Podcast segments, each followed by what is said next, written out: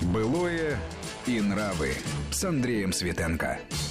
Здравствуйте. Сегодня мы поговорим в контексте эпохи, в контексте событий, которые мы в наших программах обсуждаем столетней давности революции гражданской войны, о том, как социальные катаклизмы влияют на состояние кармана или кошелька. То, что бьет по карману чаще всего и в обычные времена, но как это сказывалось тогда и в поведении, и в выборе позиции социальной людьми э, в годы ну, и предшествующей самой революции. У нас в гостях э, Александр Ломкин, кандидат экономических наук, доцент кафедры истории народного хозяйства экономического факультета МГУ. Александр Викторович, приветствую вас. Здравствуйте. Ну вот в качестве э, точки финальной можно привести дату в январе 1920 года декретом СНК было упразднено существование Народного банка, после чего пропал вообще как таковой вопрос э, который мы собираемся обсуждать. Да, это был декрет от 19 января 1920 года, которым действительно был упразднен Народный банк, ну, собственно, государственный банк. Э, и вообще, в сущности, прекратило существование всякая кредитная система в стране. Да, в общем, э, на фоне тех экономических преобразований, которые тогда были, она, в общем-то, не то, что была не нужна, она действительно ну, не работала... Несколько... Без нее вполне можно было обойтись. Военный коммунизм, Военный работали коммунизм, за еду. Ну, не совсем там за еду, скажем так, если говорить очень строго экономично, то, в общем, выстраивалась, э, выстраивалась та система, которая впоследствии будет работать в Советском Союзе многие годы. То есть, это была система двухконтурного денежного обращения, если очень научно говорить. То есть, Но это надо объяснить. Да, один контур – это безналичный оборот, это расчеты предприятий между собой, а другой контур – это наличное обращение, то, что… А чем это есть... отличается от нынешнего безналичного а... оборота, когда люди какую какую-то карточку а прикладывать, ведь не то что сто лет назад, а 30 лет назад такой рассказ об этом вызывал бы недоумение. Сам по себе безналичный оборот мало чем отличается, отличается суть. Дело в том, что эти э, контуры, они не пересекались между собой и не замещали друг друга, они в одной точке соприкасались, это точка касса, через которую человеку на предприятии выдавали зарплату. Все. То есть, э, возможности обналичить, как сейчас, э, средства. Безналичные, они только да, на бумаге существуют не было никакой вообще даже просто чисто экономической возможности. Но это будет потом, потому что то, что происходило в 2020 году, это, Финиш. Сказать, да, это определенный рубеж такой, то есть в сущности э, конец э, той системы, которая досталась большевикам в наследство. Вот, а давайте поговорим о том, каково же было это наследство, потому что здесь уже интересно наш текущий опыт жизни в реалиях рыночной экономики с наличием э, кредитной системы, финансовой акции и прочее, так или иначе затрагивающего интересы всех. А насколько это было тогда так же, или то, что-то из того, что было тогда, сейчас не существует, и наоборот? Да? Ну, э, с чего тут начать? Скажем так, э, основной системой, которая обслуживала то, что мы сейчас называем средний класс, это была система государственных сберегательных касс. Причем я бы, так сказать, подчеркнул здесь слово государственных, потому что это была действительно государственная структура, э, равно как и несколько других государственных банков с такими сословными названиями, как Дворянский банк и Крестьянский поземельный банк. Ну, именно система государственных сберегательных касс была ближе всего к народу. Собственно говоря, она такой задумывалась изначально еще в 1841 году, когда она была учреждена. Тогда министром финансов был граф Егор Францович Конкрин, который, кстати говоря, не разделял идеи вот таких вот народных касс. Э, это а вот почему? Потому что Николая I. Э, возникает вопрос там за проценты, значит, чтобы было понятно, выгода для вкладчика ну, или если, нет? Если так, то здесь надо сказать немножко, может быть, под другим ракурсом на все это посмотреть. Почему? Потому что это была такая филантропическая попытка изначально приучить э, народ копить деньги что, в общем, э, так скажем, в скобочках не очень получилось у власти. Зачем же такая мысль в голове у государства? Не будем его в данном ну, случае ну, разделять на конкоренных и кого-то Во-первых, были примеры европейские, потому что в ряде европейских стран нечто подобное э, уже существовало, правда, недолгое время. То есть Российская империя тут отстала лет на 5-6 на приблизительно так, вот не больше. А в принципе, ведь это был период, когда в Российской империи стремительно начал формироваться русский капитализм. И в этих условиях, конечно, нужно было создавать определенные условия не только для крупных предпринимателей, надо было создавать условия и для простого народа, который бы тоже, как бы сказали у нас сейчас, вписывался бы в рынок. А публика в основном, это причем имеется в виду не только какой-то совсем уж плебс, а и вполне образованная публика от того, что мы сейчас называем финансовой грамотностью, была чрезвычайно далека. А, и первые попытки, так сказать, вхождения в этот финансовый рынок, они были такими иногда очень драматичными. Ну, всякий человек, который бывал в залах Третьяковской галереи или вообще, так сказать, чего-то понимает да, в изобразительном лопнул, искусстве, да? да, представляет себе картину Маковского Владимира Егоровича «Крахбанка». Это ведь совершенно эм, документальное полотно, написанное по реальным событиям 1875 года, когда вот так вот, как говорил Владимир Ильич Ленин, крахнулся Московский частный судный банк. Это был очень серьезный удар по вообще восприятию, отношению народа к подобного рода финансовым структурам.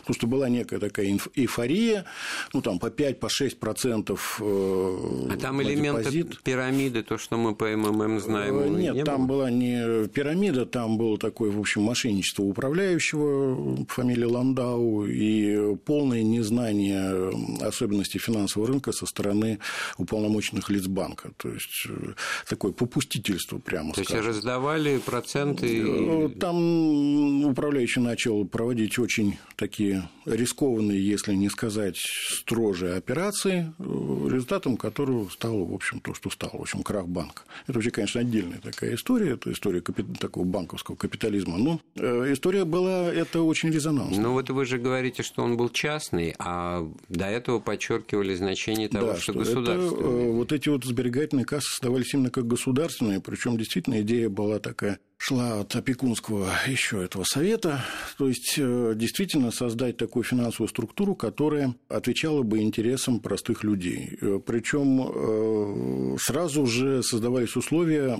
при которых эта финансовая структура не должна была участвовать в разного рода финансовых игрищах, как вот эти вот коммерческие банки. То есть, ну так поконкретнее, значит, в чем вот здесь забота государства, хотя уже одно это звучит достаточно неожиданно, я, я не буду здесь шпильки вставлять, но вот значит, проклятый и так далее царизм, говоря языком, так сказать, Гитпропа, он, по вашим словам, как ну, прагматика экономиста действовал в филантропических, общеобразовательных. решение, да. отеческое, я бы даже и, сказал. И на практике это заключалось в том, что людей приглашали значит, приносить свои деньги в сберегательную кассу, суля им за это какой-то процент через вот здесь вот какие-то детали. И процент тоже, да. Процент, э, если уж так в целом говорить, процент в сберкассах э, до революции, он колебался между 4 и 3 процентами, то есть не выше 4 процентов, но и не падал ниже 3. Причем иногда были были такие совершенно очаровательные моменты, когда вот э, в начале 20 века понизили ставку с 4 э, до 3,6%, и пояснение и комментарии по этому поводу давал министр финансов. То есть, боже у нас сейчас это очень страшно себе такое представить, ну, просто невозможно. Чтобы да, 4 десятых понизили там ставку. И это какая-то кризисная ситуация. А, ну, там много очень было таких кризисных ситуаций, но, в общем, э, ну, то, вот сказ... эта вот система этих сбер Сберкасс, она была действительно ориентирована на то, чтобы народ приучить к этому всему. Вот можете себе представить, там иногда были вещи не то чтобы новаторские, или, как сейчас бы сказали, инновационные, но, но просто очаровательные по изобретательности. Ну, например, э, с детских лет э, готовы были людей приучать э, к накоплению денег и участию в банковских операциях. Ну, например, открывали счета на детей, ну, это взрослые, конечно, накопительные счета, в том числе на младенцев, а детишки, что постарше, могли сами участвовать в этом процессе как? Ну, конечно, какой-то копеечный вклад им никто открывать бы и не стал бы, но можно было, например, за несколько копеек купить э, в сберкассе марку специальную сберегательную, э, которую можно было наклеить на бесплатно выдававшуюся карточку, и вот так вот эти марки наклеивать, наклеивать, наклеивать, и когда набирался рубль, можно было эту карточку с наклеенными марками на рубль либо поменять, либо оформить как вклад. На живой рубль, да? Да. То есть уже мог, мог там какой-нибудь гимназист, сэкономивший на мороженых и на пирожных, э, Ну и добавить остается, что рубль, значит, в те времена, о которых мы говорим, это была действительно это, весомая вещь. Да, весомая вещь. При этом, так сказать, в сберкассах, кстати говоря, было вот то, чего у нас нет сейчас, было жесткое ограничение по объему вкладов. То есть э, тысяча рублей один вклад и не более идея была такая, чтобы не допустить вот участия всякого рода спекулянтов, маклеров там и прочих в этих вот... Хорошо, вот а как на этом месте появляется мысль о спекуляции? Что это может быть? Вот если не тысяча, а полторы тысячи лежит на счету, ну и что эти вот достаточно скромные 3-4%, ну, тоже, в общем-то, понятно и по нынешним временам, и нормально. Зачем этот потолок? Вот потолок, он губит рынок-то. На самом деле, эта идея о том, что потолок мешает, она присутствовала и тогда. Она несколько раз поднималась, эта мысль ее высказывали и даже приходили к выводу, что надо бы отменить, но в сущности так ее и не отменили. Так она и оставалась. Э, Причем даже в период Первой мировой войны э, тут вопрос серьезно начал дебатироваться. Почему? Потому что в условиях инфляции э, сумма в тысячу рублей, она уже переставала, переставала впечатлять. Но мы да, об этом еще поговорим дальше, о том, как, а... что стало меняться с началом войны. А вот все-таки базисные основания, мне такое впечатление, что все в этом смысле было после картины Маковского как бы ну, стабилизировалось. После картины Маковского наоборот. После картины Маковского начался отток вкладов из банков. Их, их было немного банков, и, и тем это, кстати говоря, заметнее. А, и народ очень с большим недоверием стал относиться к банкам именно как к месту хранения денег. А где же он их хранил? Есть масса других альтернативных мест у нашего народа. Можно за печкой, можно в плинтусе, в чулке, там где угодно. Это вот а... фактор, который свидетельствует о глубоком недоверии и печальном житейском опыте. Но тогда-то все-таки говоря о конце XIX века, ну нельзя было говорить о том, что что-то уж так прям нестабильно. А вот э, такой анахронизм, храните деньги в банке стеклянной, да? Так вот так именно, было? так сказать, именно вот это вот крушение на фоне всеобщей стабильности, оно-то как раз и впечатляло когда все вокруг нестабильное, что-то где-то там еще раз рухнуло, это вряд ли может удивить. А когда все вокруг действительно дышит стабильностью, что-то стабильное изначально рушится неожиданно. Хорошо, ну давайте страшно. поговорим о тех людях немножко, чтобы было понятнее ситуация, у которых денег много, как Остап Бендер говорил, если в стране бродят какие-то денежные знаки, то должны быть люди, у которых их много. Не те, кто вот тысячу, понятно, при всем желании особенно не перепрыгнешь выше, а все-таки вот миллионщики, да, завод разработчики и так далее. А да. они-то где-то хранят? Ну, у них были коммерческие банки. А, все-таки в банк. Да, ну, если они миллиончики, у него могли быть вообще свои. И там риски-то повыше будут. А, риски повыше. Почему? Потому что там эти банки участвовали в разного рода финансовых операциях, в которых э, государственные сберегательные кассы не участвовали. Так что там полный выбор, так сказать, коммерческих приключений, все что угодно. То есть это все то, что не требует особых уточнений, а конкретизируем можно только по, по именам, которые поменялись за сто лет. Да? Э, Тогда были Путиловы, я бы сказал бы здесь вот еще, так сказать, тут есть перемычка. Вот какая. Э, дело в том, что владельцев предприятий время от времени, так сказать, обращали лицом к народным накоплениям. Ну, э, во-первых, дело в том, что вклады в сберкассах могли открывать отдельные люди, а могли открывать коллективы.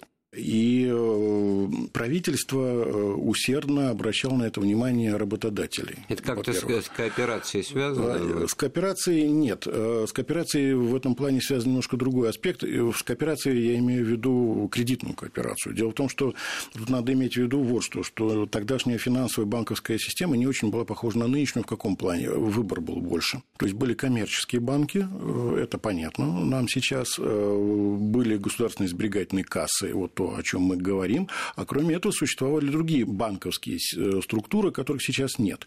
Ну, в первую очередь, это кредитные кооперативы, которые составляли очень серьезную конкуренцию, и общественные финансовые организации, кассы различные, и э, Александр, городские мы уже перебрали время. Сделаем паузу на этом месте, вернемся в студию через пару минут. Былое и нравы. Былое и нравы с Андреем Светенко. Мы вновь в студии Вести ФМ. Микрофон Андрей Светенко. У нас в гостях кандидат экономических наук Александр Ломкин, историк э, экономики, историк народного хозяйства. И мы говорим о сбережениях и накоплениях, о системе финансово-кредитных учреждений в России э, сто лет назад, э, в годы революции гражданской войны. И тут действительно очень интересно проанализировать, что тогда было из того, что есть сейчас, что наоборот, и что похоже, и как, в общем-то, социальные катаклизмы сказывались на кармане граждан или подданных Российской империи. Вот с началом Первой мировой войны, ну, естественно, должны были произойти какие-то крупные подвижки. Что, что же именно происходило? А в какой сфере? Вообще финансовой или Нет, ну, конкретно, конкретно в, в том, что народных вот сбережений? похлопывают люди себя по, по карману пиджака и а, ну давайте так. Значит, Или ну, просто о войне рассказывают, которая идет там где-то в западной э, Первое, Беларуси, так сказать, да. что коснулось всех, это прекращение обмена э, бумажных денег на золото. Это, собственно говоря, было во всех тогда э, воевавших государствах. Это вполне такая норма э, принятая, но применительно к Российской империи вот что интересно. Э, сберкассы ожидали серьезного оттока денег, серьезного оттока вкладов. И действительно такая тенденция наметилась. В этом плане, кстати говоря, очень интересно такую параллель провести. Вот начало Первой мировой войны, начало Великой Отечественной войны. То есть инструмент тот же самый, а реализация немножко разная. С началом Первой мировой войны действительно э, народ стал изымать деньги э, с вкладов в сберкассах. Вот эти вот, напомню, ограниченные не, не да, больше вот тысячи вот, рублей. Вот да. эти вот очень простые Это уже тревожно, потому вклады.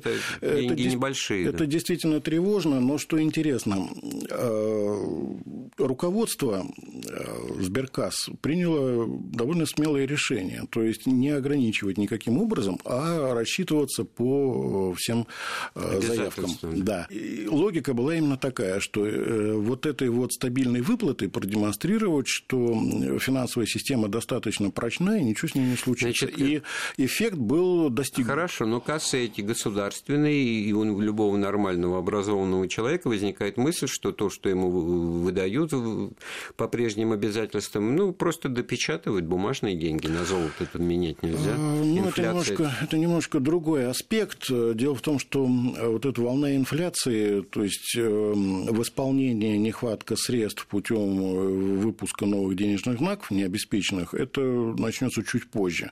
Там вообще начнется, так сказать, картина.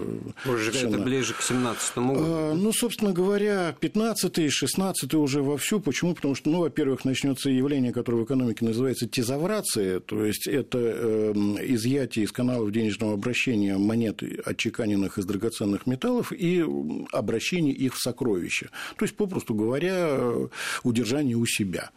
Э, и тезаврированы были поначалу сразу же все золотые монеты, потом э, дело коснулось серебряных, а это, в общем, мелкая уже разменная монета. И дело дошло до того, что к, к второй половине 16 года тезаврации подверглись даже монеты из медного сплава, то есть совсем мелкие разменные монеты, достоинством там, одна, вторая копейка, копейка там, до, до пятачка. И пришлось восполнять э, этот нехватку обращ... эту нехватку в обращении марками. Так вот, а что касается вкладов, тут вот довольно любопытно. Почему? Потому что сберкассы во время войны пошли не просто в народ, они пошли еще и в армию. Воинских частях открывались э, отделения сберкасс. Кстати, опыт такой был еще э, в начале 20 века, когда э, в некоторых частях и на некоторых кораблях, особенно крупных, открывались отделения а зачем? сберкасс. Воевать надо. А для того, чтобы... Ну, на кораблях это вот для чего? Для того, чтобы принимать в качестве вкладов лишние деньги, которые остаются на руках у экипажа. Жалование-то платится из казны. Потратить а некуда. потратить, если корабль, например, где-то далеко, ну, некуда. Кстати говоря, вот э, довольно известный такой факт, что на легендарном крейсере «Варяг» было свое отделение сберкассы. И, э, кстати говоря, э, эти документы разделила участь разделила участь корабля настолько, что затонул вместе с кораблем, а потом была целая длинная история, когда Российская империя, правительство пыталось у японцев вызволить назад эту документацию, японцы ее подняли, для того, чтобы рассчитаться с экипажем. Вот. Рассчитались, кстати говоря. И с моряками. Очень поучительные да, детали да. Что касается Первой мировой войны действительно открывались в общем, полевые учреждения Сберкас. Это в этом плане такая интересная параллель с Великой Отечественной войной, потому да, что вот уже были полевые провести, учреждения да. Госбанка во время Великой Отечественной войны, которые в сущности выполняли те же самые функции. А, Еще любопытный момент. Во время Первой мировой войны солдаты и офицеры, э, здесь без сословий совершенно, могли завещать свои вклады, причем завещания проходили очень, очень часто устно, даже в бездокументарной форме, э, своим наследникам. Но это понятно. Да, гораздо любопытнее, мне кажется, другой момент. Э, через сберкассы можно было переводить деньги нашим солдатам и офицерам, которые были в плену. И они их там получали? До 300 рублей. До 300 а, рублей да. в ну, какой срок? И, ну, единовременно? Видимо, единовременно. Кстати, а вот насчет ограничений по снятию э, денег со счетов, вот э, эти ограничения коснулись э, граждан стран, которые воевали против Российской империи. Германия, Австро-Венгрия, Турция. Вот им ограничили 500 рублями. Так это кто ограничил? Российское правительство. Гра- гражданам стран. А да, ну те, которые жили на территории Российской империи. Ну вот всякие турецко-подданные. Они, Отсюда, кстати говоря, Бендер. Да, они могли снять не более 500 рублей со своих счетов. Но, э, уж, коль скоро мы такую тему затронули, а интернирование вот таких граждан иностранных государств Нет, это, не, это не, не, не было. опыта не было. Но некое поражение в экономических правах было. Ну хорошо, все э, равно все неуклонно ближет, э, близится к революции 17 год, и, и много говорилось о том, какая была тут и эйфория, и всплеск эмоций, и радужные ожидания. А вот неужели тогда люди не задумывались над тем, что для начала это вот потрясения приведут к тому, а, что Паралихов сразу, сразу же, будет. Сразу же задумались, когда в Петрограде начались эти волнения, э, когда уже начали стрелять в полицию и так далее, э, заседало правление Сберкас, которое принимало решение, что делать в этой ситуации, потому что тут же была, естественно, спрогнозирована ситуация, когда опять начнется отток денежных э, средств.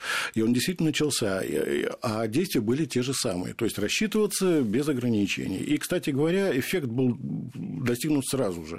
То есть вот эти самые критические дни конца февраля, начала э, марта 2017 года э, было снято чуть более 1 миллиона рублей со счетов. То есть, Это общем, много? Нем, а, немного. наоборот, немного. Немного на самом деле, то есть могло быть и больше. А временное правительство, оно относилось к сберкассам, так сказать, очень э, необычно. То есть, с одной стороны, все э, понимали и подчеркивали социальную важность э, этой структуры, но тут же придумывали и новые функции, которые раньше сберкассы не исполняли. Ну, кстати, надо, правда, при этом признать, что, в общем, ни одна из этих идей не была реализована. Ну, например, вот Некрасов, он был министр финансов, да, кадет, по-моему, был. Да. Вот у него была идея заставить э, сберкассы принимать э, подоходный налог, и э, через сберкассы предполагалось осуществлять выплаты налога на сверхприбыль. Ну, реализовать это не успели. Кстати говоря, чуть позже большевики пытались то же самое сделать. Но это расширить функции э, кредитных учреждений Сберкасс – это разумная мысль, сделать ну, как бы путь к тому, что сейчас называется одно окно, да, в одном окне. Ну, в общем, в сущности, я бы сказал так, что все таки Сберкассы не для того придумывались, и им все таки навязывали эти функции, которые им были не свойственны.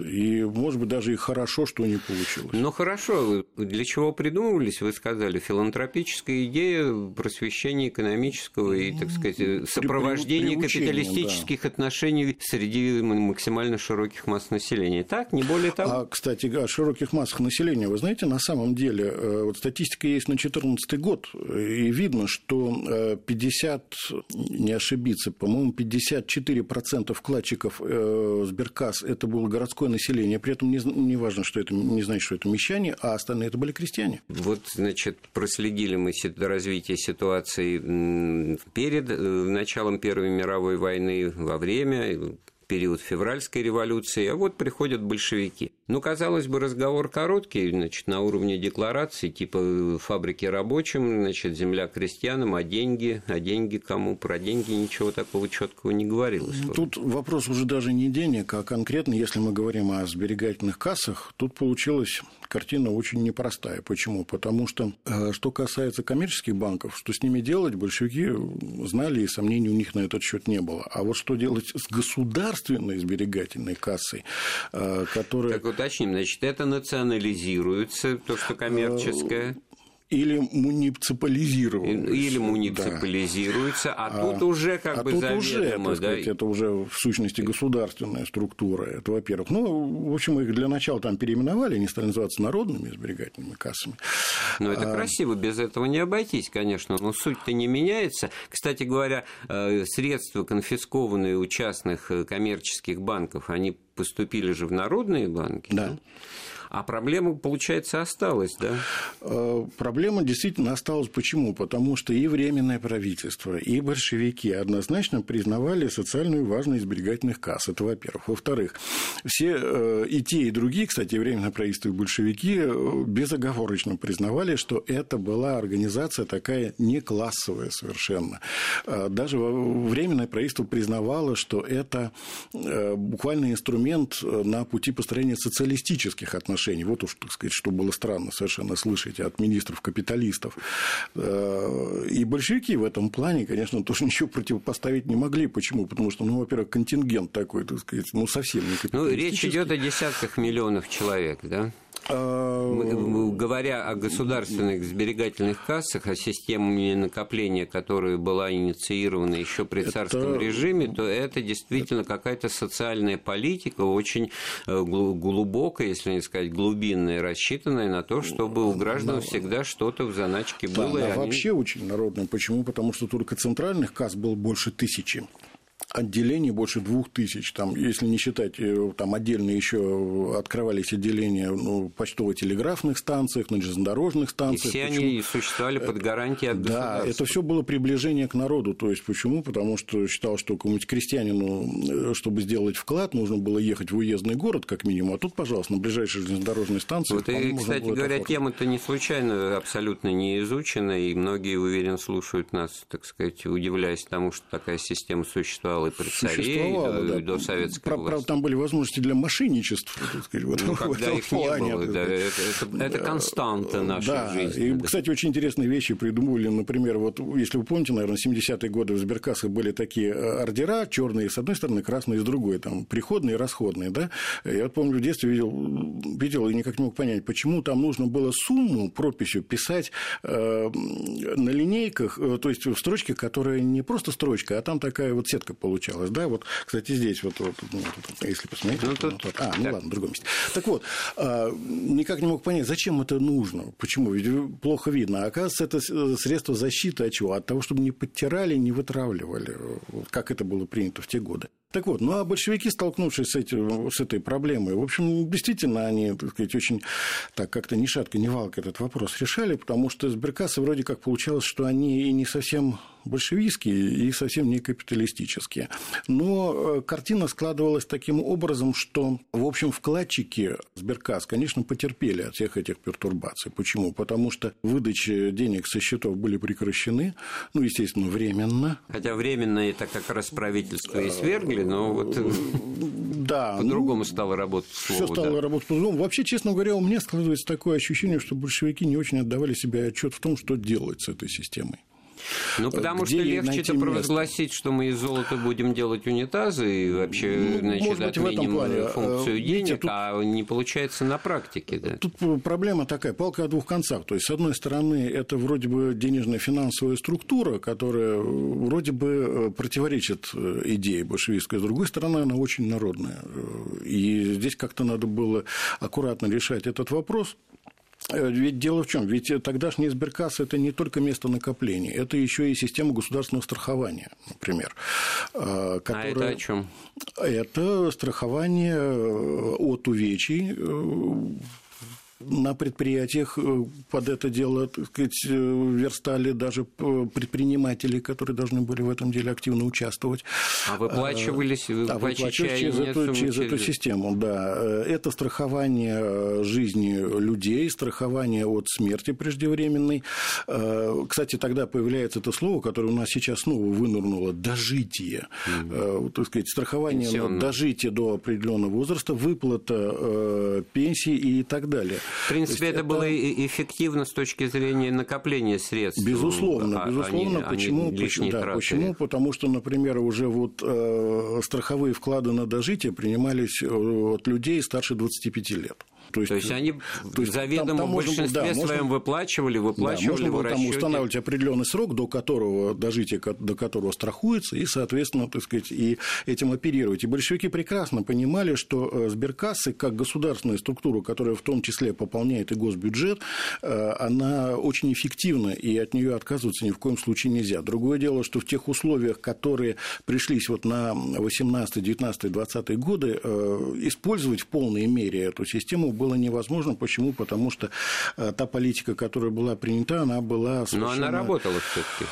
а, Работала одно время, да, и даже вот когда правительство большевиков переехало в Москву в марте 18 года, едва ли не одним из первых распоряжений, ни одно из первых распоряжений, которое отдал тогдашний нарком финансов товарищ Минжинский, касался как раз э, системы страхования через э, сберегательные кассы. То есть этот вопрос действительно вставал, ну, до тех пор, пока через через года а полтора не отменили Я вообще. подумал, не, нельзя ли было бы гипотетически примирить красных и белых через э, одинаковое отношение к государственным сберкассам, существовавшим до всех этих катаклизмов? Интересно, Потому что на мысль, вообще, территории да. белых-то это все тоже... Э, там, там сложнее. Почему? Потому что, видите, какая штука. Получается э, чрезвычайная пестрота денежных знаков.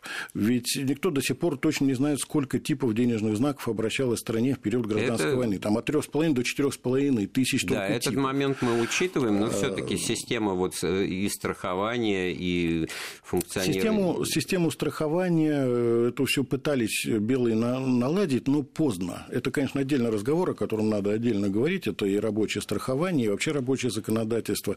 Э, хватились они очень поздно. То есть, долгое время белые жили с так называемым полевым законодательством, то есть, они вполне серьезно полагали, что их задача воевать, а не заниматься вот этими вот химерами государственного строительства, победить большевиков, а потом уже вот с этой идеей непредрешения уже всем остальным заниматься.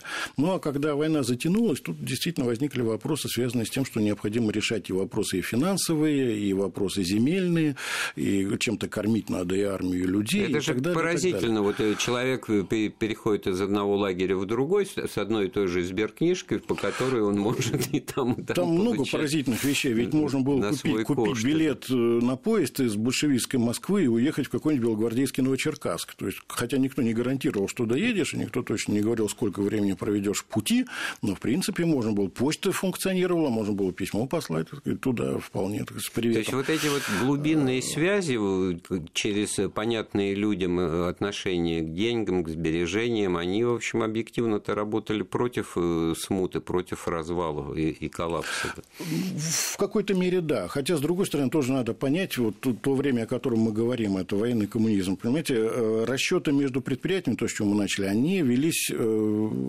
по ордерам, то есть безналичным. А наличный оборот остался только на рынках.